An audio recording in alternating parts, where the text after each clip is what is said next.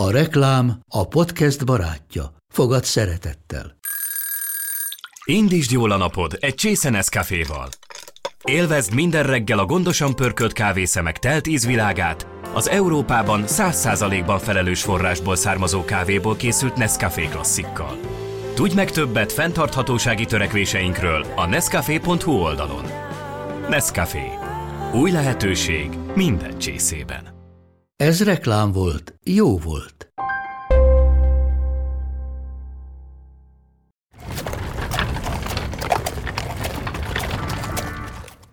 A környék, ahol az arisztokráciának szinte kötelező volt telket szerezni, amely a 80-as, 90-es ikonikus underground közösségeinek bölcsője. Ma aprócska galériák, új hullámos kávézópékségek otthona. Mi tette egykor, és mi teszi most annyira különlegessé a Palota negyedet? Kezdjük is a történet legelején. A mai adásban Fónagy Zoltán történésszel beszélgetek. A műsor végén a Palota negyed legizgalmasabb arcainak segítségével ajánlunk majd helyeket, amiket érdemes meglátogatni, ha kedvet kaptál és körbenéznél itt. Főcím, és kezdünk!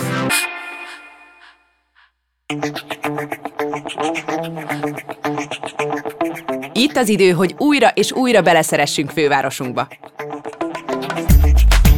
Mesélő környékek és temérdek felfedezni való. Budapesti csodák nem csak budapestieknek. Pesten innen, Budán túl. Ez a Villa Budapest podcastje, velem, Marcsányi Elzával. A műsor főtámogatója a népi motivumokat modern használati tárgyakon alkalmazó, a Néprajzi Múzeumban megtalálható Etnosop, ahol egyedi kollekciókat, kerámiákat, ruházatot és ékszereket is vehetsz.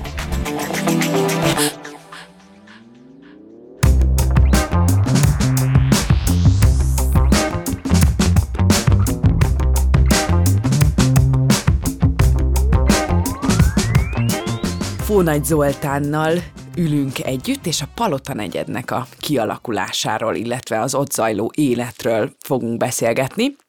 Hogy alakul ki egy ilyen városnegyed, és egy egészen leszűkítve a kérdést, mi vezet egy báró festeticset arra, hogy kijelölje ezt az akkori városfalon kívüli, tehát kieső részt, hogy én pont ide akarok palotát. Először is azt kell leszögezni, hogy 19. századi Pest szóval tulajdonképpen az egész században rohamosan növekedett, mind térben, mind, ö, mind lélekszámát tekintve. Alapvetően az volt a mozgatórugója, hogy Pest lett a magyarországi árucserének, a, tehát magyarországi távolsági, sőt belkereskedelmének melynek a középpontja is, ezt elsősorban a földrajzi fekvésének köszönhette. Négy nagy országos vásárra a Magyarországnak, az agrárországnak a termékeinek a fő ö, piacává, piacközpontjává vált. Ez az, ami Pest egész 19. században exponenciális jellegű növekvésének a, az alapvető hátterét adja. Növekvő lakosság természetesen elhelyezést igényelt, tehát a város térben is folyamatosan növekedett. Ekkor városfalak már évtizedek óta nincsenek. Ugye az 1860-as évek eleje, hogy konkretizáljuk is, amikor itt elkezd egy elegáns lakónegyed, tehát a Nemzeti Múzeum mögött elkezd egy elegáns lakónegyed kialakulni. A Palota negyed kialakulásának az idején, vagy annak a kezdetekor mekkora a város, tehát hol, hol tart a beépített terület, ezt nem lehet könnyen megmondani, ugyanis a, hát a külvárosoknak, tehát a városfalon kívüli területeknek a betelepülése már a 18. században megkezdődött, de ez nagyon egyenetlen volt, tehát nem, nem, nem lehet egy vonallal meghúzni, nem lehet azt mondani például, hogy, hogy mikor ért el a mai nagykörútnak a vonalát, mert a főútak mellett, tehát Ülői út, Soroksári út mellett hogy viszonylag kinyúltak a házak, a Váci út mellett is ez a Váci út alatt a mai Bajcsisilinszki utat kell érteni. Még egyes területeken hatalmas ilyen kertek, majorságok, falusias lakónegyedek, vagy éppen beépítetlen területek ékelődtek közbe. Ilyen volt a Józsefvárosnak ez a belső része is a 19. század közepén. Emeletes házat is lehetett már ebben a negyedben találni, de jellemzően azért régi földszintes házak és, és nagyobb üres területek, nagy kertek is. 32-36-os országgyűlésen eldőlt, hogy lesz pénz a egyébként már három évtizeddel létező intézménynek, a Nemzeti Múzeumnak a, múzeumnak a méltó épületének a felépítésére, és elsősorban József Nádornak volt ebben döntő szerepe, hogy, hogy ezt a telket választották, ahol ma is áll a Nemzeti Múzeum. Ezt akkor még azért nagyon sokan erős idegenkedéssel fogadták, ugyanúgy, mint ahogy a nagyjából ugyanekkor építeni kezdett Nemzeti Színháznak, ugye, ami az Asztóriával szemközti irodaháznak, tehát a mai Rákóczi út, akkor Kerepesi út elején állt. Mind a kettő a városmagon kívül egy mondjuk egy nagyon alacsony presztízsű területen feküdt. Ez egy különc döntés volt Festeticstől, hogy ezen a helyszínen, vagy addigra, mire ő itt a 60-as években ezt a megbízást Íből Miklósnak kiadta, hogy megépítse a csodálatos városi palotáját, addigra már ez a rész nagyobb presztízsű volt, vagy ő egy magányos felfedező volt, aki, aki elindította ezt a folyamatot? Talán inkább azt mondanám, hogy jól megérezte. Amire támaszkodhatott Festetics grófnak ez a megérzése, az a Nemzeti Múzeumnak egy alkalmi funkciója lehetett. Ugye 61-ben volt egy országgyűlés, egy rövid, mindössze három hónap napig tartó országgyűlés. Ez volt a kiegyezésnek az első megkísértése, vagy, vagy szóval e, inkább mondjuk úgy, hogy előjátéka sikertelenül végződött, és, és 48-ban a népképviseleti országgyűlés, és mindkét alkalommal, ugye Pesti valódi országház hiány a Nemzeti Múzeumnak a dísztermében ülésezett. Mind a Nemzeti Múzeum, mind a Nemzeti Színház egy elég szél, helyének a kiválasztás egy elég széles körű ellenérzést, furcsálkodást szült. A Nemzeti Múzeummal kapcsolatban még egy különös szépséghibája volt ennek a környéknek, speciális szépséghibája a szomszédságában a mai Múzeum utca, Calvin tér találkozásánál a két pisztolyfogadó, ami a, a Pest legrossz hírűbb, legalantasabb kocsmája, betérő fogadója volt, prostitúció, erőszakos bűnözők, stb. tanyája, tehát hogy ennek a szomszédjába építik. Viszonylag gyorsan, tehát akár egy-két évtized alatt is elkezdett működni az, ahová egy magasabb presztízsű épület, intézmény kerül, az, az megváltoztatja a, a környezetét. Ekkor igazából neki még a, a Nemzeti Múzeumon kívül nem volt mire támaszkodnia kialakul egy elegáns lakónegyed. Ez tükrözik-e például az éttermek, kávézók, a, a szolgáltatóknak a megjelenése, és hogy egy nemesi családnál hogy kell elképzelnünk a, a kultúrafogyasztást igazából, ez csak házon belül történik, vagy ők abszolút elmennek ebbe az általad említett két fontos első kulturális intézménybe, a Nemzeti Színházba, a Nemzeti Múzeumba, ők-e az elsődleges célközönség, illetve még egy kis kiegészítő kérdésként, hogy manapság az ember csak felmegy a Viláv Budapestre, és minden kulturális információt össze tud szedni, egy hihetetlen szabadságunk van ebben. Ez mennyiben volt más a 19. század közepe végén, 20. század elején? A 19. század végén inkább mágnás negyedként emlegetett Palota negyedet azért nem szabad úgy elképzelni, hogy ez egy homogén arisztokrata negyed lett volna. Megindul ekkorra már, hát sőt, igazából a 19. század elejétől jelen van ez a városban, hogy az arisztokrácia is megjelenik, bér, tehát az arisztokrácia is ott van a bérházak építetői között. Pesten házi úrnak lenni a legbiztosabb és legjövedelmezőbb befektetés volt, tehát voltak olyanok, akik hogyha jól gazdálkodtak, tehát volt a, a, a nagy birtokuk jövedelméből befektetni valójuk, voltak olyanok, akik ezt Pesti bérházba fektették. A leghíresebb Pesti bérház sokáig a legnagyobb pesti bérház az az Orci ház volt, amit a Báró Orci család birtok, építetett és birtokolt, ez a mai Károly körút mentén állt, a, és a Király utcától egészen a Madács térig húzódott.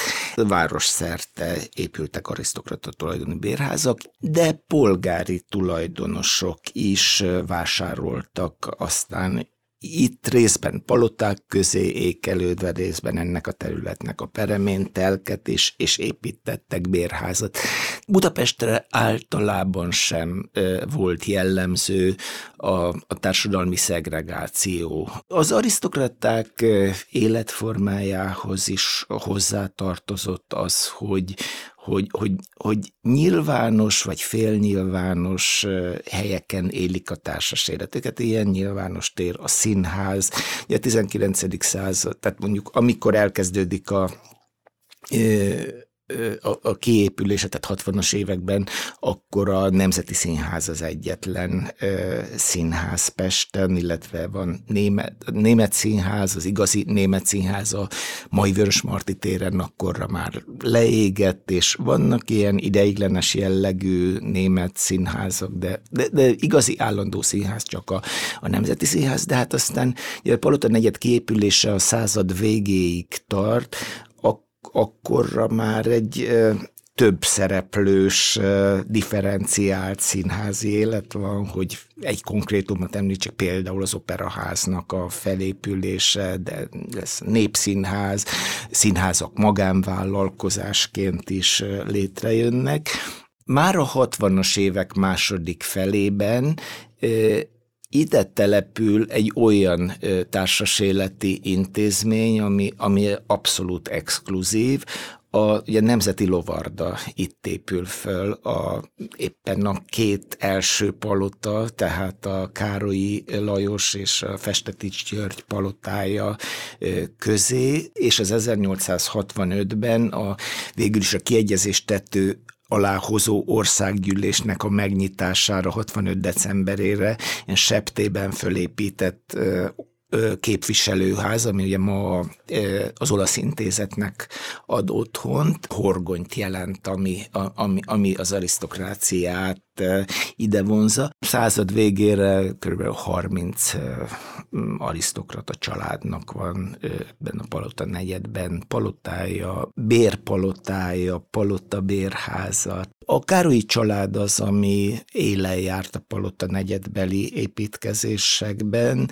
de különböző családtagok az évtizedek folyamán körülbelül fél tucatnyi palotát építettek. Úttörők voltak annak a megérzésében, hogy hogy, hogy Pest lesz a központ. Kultúrafogyasztás zajlik a, ezeknek a palotáknak a, a belső tereibe is.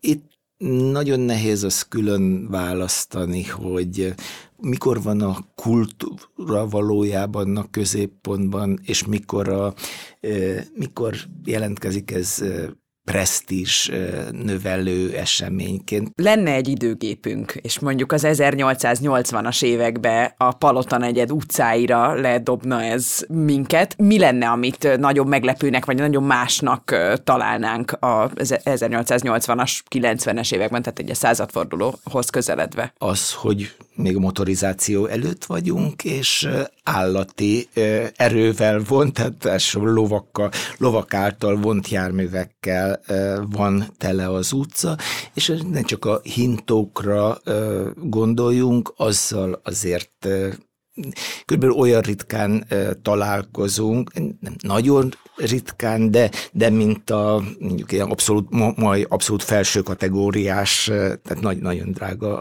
autókkal, hiszen ez az arisztokrácia az év nagy részében nem lakik itt, aki, aki, aki hintókkal követ, közlekedik, tehát ezen kívül ott vannak a bérkocsik, és gondoljunk bele, hogy, hogy az áruszállítás, tehát az üzletek ellátása, de, de a költözködés, a tüzelőnek a kiszállítása, stb. ez mind lovaskocsikkal történik. A lótrágyának és a ló különösen nyáron nagyon sokat panaszkodnak erre a, tehát az állatok vizeletének és trágyájának a, a bomló szaga lengi be az, az utcákat. Ugyanakkor város nagyon sokat áldoz a, a köztisztaságnak a biztosítására, tehát mai szemmel, szinte pazarlóan bánik a munkaerővel, tehát az utcaseprőkkel, tehát, és különös, és ez is egy visszatérő panasz, hol ironikusan, hol felháborodottan, hogy, hogy a város utcáinak a tisztasági foka nagyon függ attól, tehát hogy a városi előjáróság mennyit áldoz rá, mennyire figyel, hogy, hogy milyen negyedben van. Hogy, tehát itt valószínűleg a, a, a város legtisztább, ez, tehát ez a város legtisztább részei közé tartozik. Egy Mixát Kálmánnal, Jókai Morral jó eséllyel összefuthatnánk, amint egy képviselőházi ülésre érkezik, vagy, vagy, vagy az után távozik. Ezt is nehéz mai budapestiként elképzelni, hogy, hogy ezeknek a palotáknak még nélkülözhetetlen tartozéka az istálló. Kulturális és társasági életnek a, a pesgése az, a, az, az elsősorban a nagykörút mentén és a és részben az Andrássy út bels, belső szakaszán koncentrálódik ezekben az évtizedekben, tehát ez egy ez egy inkább egy elegáns alvó, alvó negyed volt. A Zoltán által lefestett kor után hosszan szunnyadt a negyed, de amikor végre felébredt, akkor egész éjszaka fennmaradt. És az arisztokrácia lehet összeráncolta volna a szemöldökét, ha látja, mi is folyik a palota, bocsánat, Mágnás negyedben. A 80-as, 90-es évek underground életéről Szabó Eszter Ágnes képzőművészt, a mai hétköznapokról Krasznai Jánost és Zsigmond Gábort, a főfotó alapító tulajdonosait kérdeztük.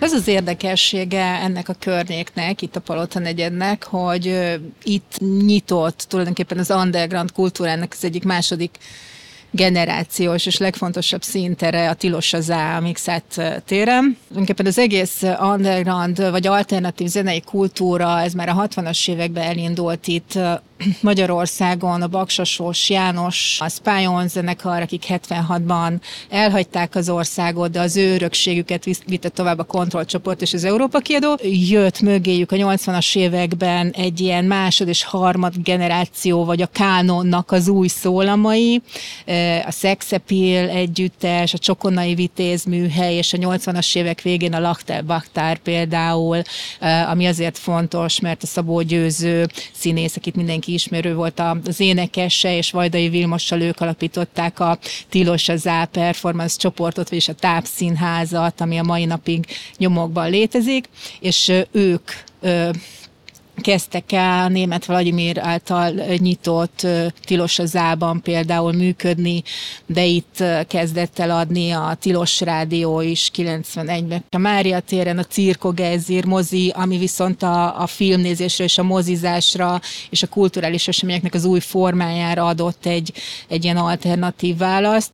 Szóval, hogy, hogy elkezdtek nyílni ezek a helyek, és pont, pont itt a Horánszki utca, Krúdi Gyula utca, a Mixát tér lett egy ilyen második alternatív központja a városnak. Megtörtént a rendszerváltás, ezt nem szabad, vagyis hát amit annak nevezünk 89-ben, 90-es évektől kezdve, és nagyon sok új intézmény született, a Ludwig Múzeumtól kezdve a Soros Alapítvány elkezdte támogatni a kultúrát, tehát hogy egy más kultúra finanszírozás és egy másfajta kultúra használat kezdődött el a 90-es években.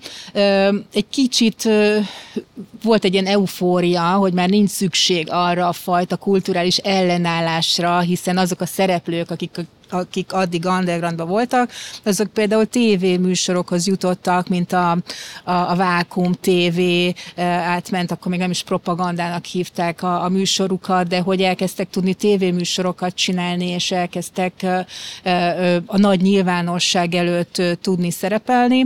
És aztán, ahogy, ahogy alakult itt a, a rendszerváltás utáni élet, tehát hogyha nevén nevezzük, akkor mondjuk nevezzük kapitalizmusnak, vagy egy ilyen kezdődő kapitalizmusnak, egészen más gazdasági környezetet teremtett, és amit most látunk egyébként, az is azért érdekes, mert, mert hogy ebben már a fogyasztás sokkal inkább benne van. Tehát, hogy akkor ezek a helyek igazából tényleg azért jöttünk a Tilos mert koncertet, itt találkoztunk a többiek, azért jártunk a 80-as és az FMK-ban, mert mindenki ott volt, azon az egy helyen koncentrálódott, és így szét spriccelt a városba.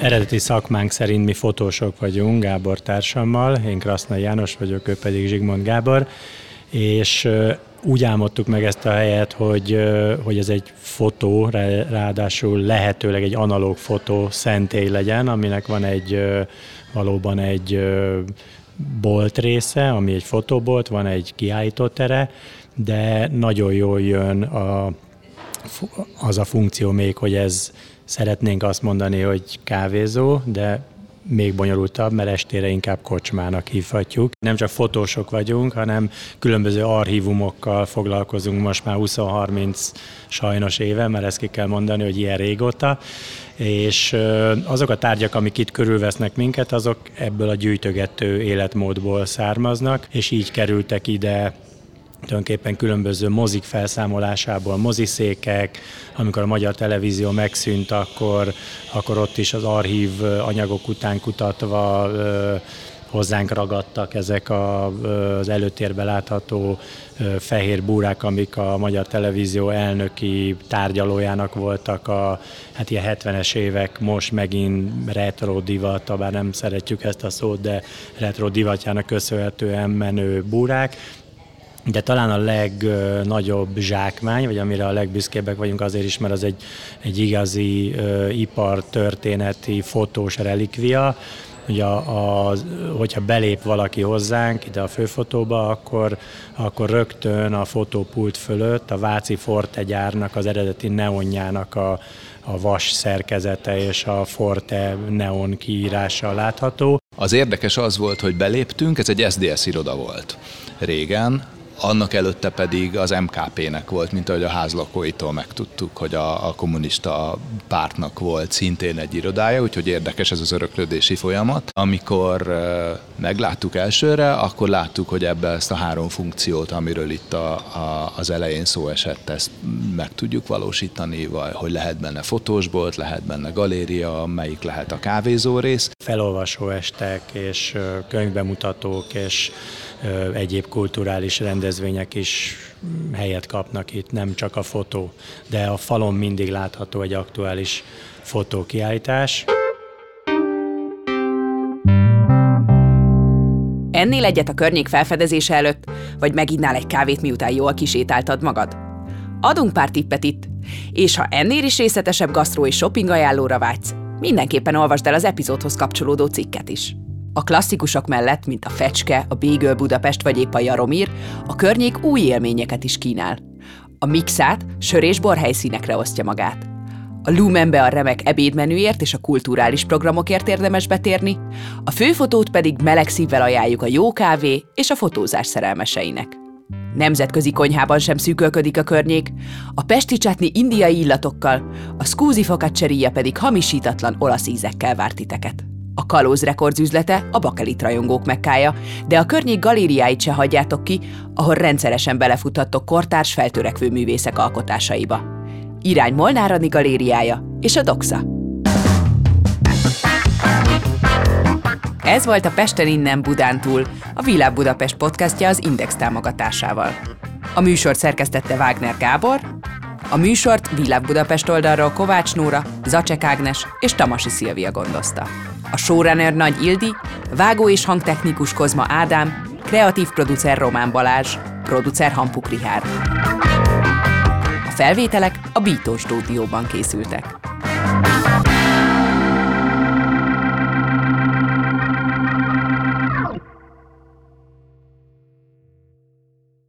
A műsor a Béton partnere.